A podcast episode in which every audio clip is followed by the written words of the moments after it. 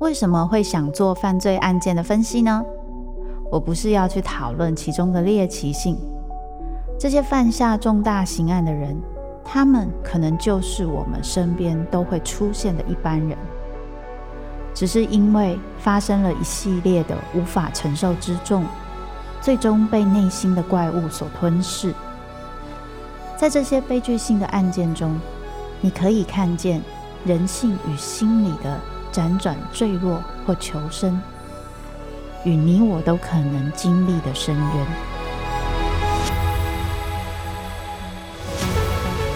我是周慕姿，我的全新订阅节目《周慕姿读犯罪脚本》，被恶魔追逐的人，带你从心理学的角度探索人性的黑暗面，以及他们内心始终没说出口的挣扎。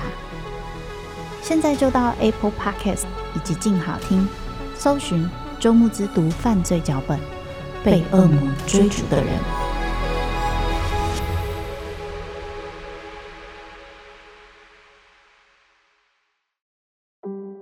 他故意把垃圾袋弄得沙沙作响，一定是习惯了吵杂的环境才会这样。就近的安洁之所，人在立定志向时，往往都是不知全貌的。往圆山饭店的通路上已经车水马龙，有些人像汽车在行进中陪伴。在独处时对话，随时随地用声音滋养生活。一周听一本有声书，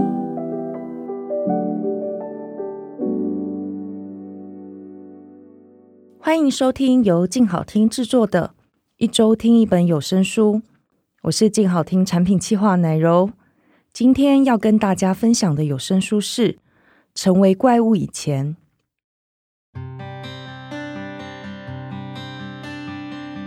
成为怪物以前，是一本以海作为起点展开的小说。一说到海，我们会想到什么呢？我想到的是眼前一片仿佛没有尽头的蓝色，耳朵里听到的绵密浪潮声，以及随着每一次的呼吸，充满整个鼻腔咸腥甜腻的海水气息。我们会用上所有的感官去面对海。同样的，我们也会用上所有的感官来阅读《成为怪物以前》。拥有过人嗅觉的命案清理师杨宁，他在历经弟弟自杀的冲击后，从此闻不到味道，只有在被死亡撩动的时候，才能够恢复敏锐的嗅觉。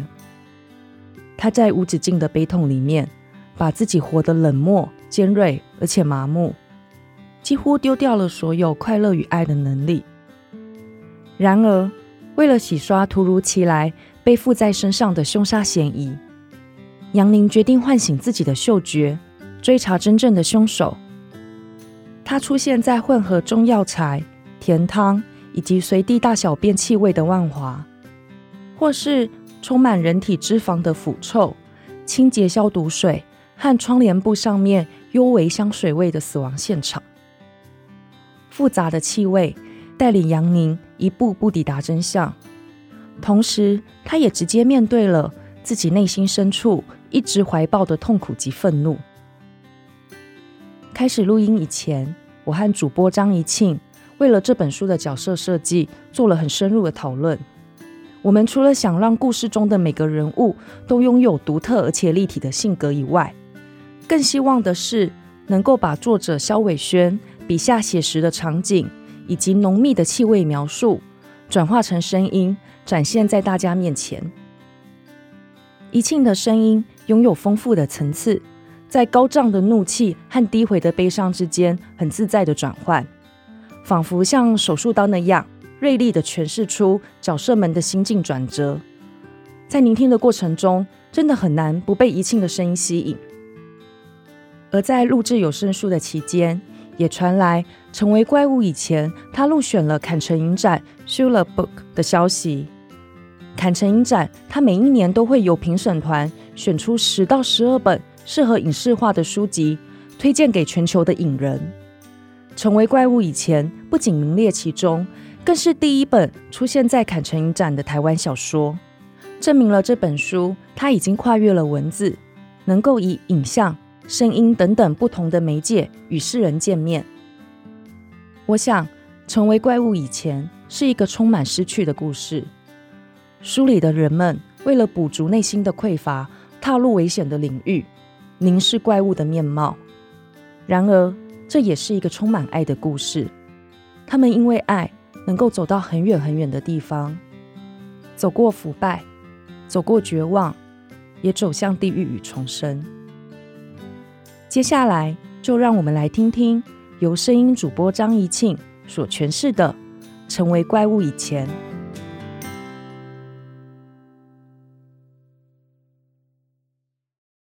成为怪物以前，作者萧伟轩，印科文学出版，由张怡庆为你读书。八，杨宁拿着防护面罩，呆立站着，眼神茫然而空洞。右右右脚，杨宁没有反应，小芝吃力的将他的腿往上抬了几公分。对，呃，等等，呃，杨宁姐，你你帮我把衣服拉上去。你，呃呃，那我帮你拉。我把这个。小芝有些尴尬不安的，手忙脚乱的替杨宁穿上防护服。右脚，左脚，再来腰腹，右手，左手，拉上拉链，像哄小孩，也像在照顾无行为能力的病人。杨宁盯着前方，任他摆布。一句话也没说，最后戴上面罩。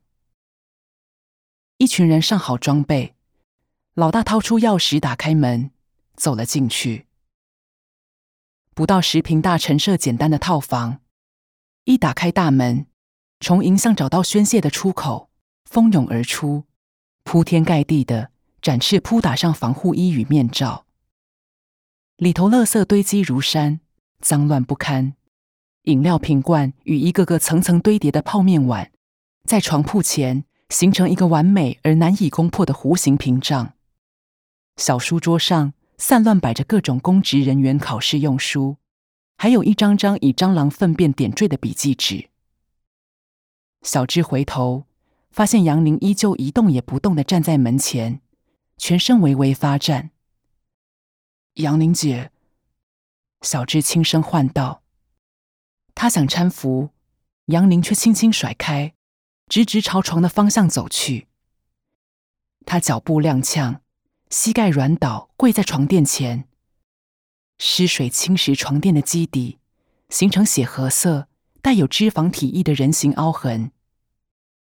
杨宁上半身几乎趴到床上，双手来回抚摸着，发出不可置信的喘气声，像在爱抚。颤抖的手指。触碰感受，划过黑色的虫壳，团绕聚集蠕动的白蛆，划过溶解的脂肪和尿。死去一年的嗅觉获得重生。杨宁鼻子无法克制的动了起来，撅了起来，鼻翼像蝴蝶破茧展翅，撑开，鼓起，舒张，气味流动。他将沾满粘液的手指放到面罩前，大口的吸着。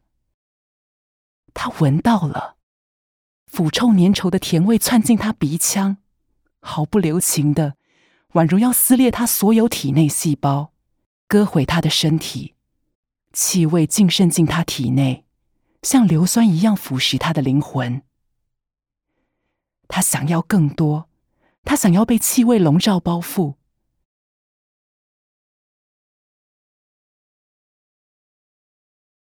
像被救上岸的溺水之人，着急的、不顾一切的吸取空气。看见圣诞树上闪烁的灯，灯海如暗夜星子，世界染上光与颜色，所有形体终于有了形状与意义。杨宁忽然笑了起来，高而短促的咯咯笑。他看着一只蟑螂暂停在他面前。细长的触须晃动，他尝试要去抓，蟑螂落荒而逃。他笑到流下眼泪，鼻涕堵塞，无法呼吸。三个男人站在他身旁，惊骇的看着这一幕，眼睁睁看着他拉开防护面罩。一阵惊呼，老大冲上前，慌乱的要把面罩带回去。杨宁大力挣扎，两人坐倒拉扯。杨宁，老大吼着他的名字，一遍又一遍。带回去。杨宁缓缓停下动作，老大扶起他的身子，接着轻轻调整面罩，细心的戴好。他的身体被气味占据，被气味寄生，他无法动弹，任由气味操弄他的魂魄与心神。杨宁只是个名字，只是个木偶傀儡，是个俘虏，存在肉身躯壳让气味浸润，直到他将自己变成空间里的所有事物，那些虫蝇，那些血液，那些脂肪与体液。喉头发出咔咔声响，似哭似笑。应该要将这些气味驱赶出身体，应该将气味呕出，从鼻腔，从食道，但他做不到。或说，在很深很深的本质里，他不想抽离。如果可以，他愿意一辈子在这里，假装活在人生失序之前。假装一切如常，假装大家都在。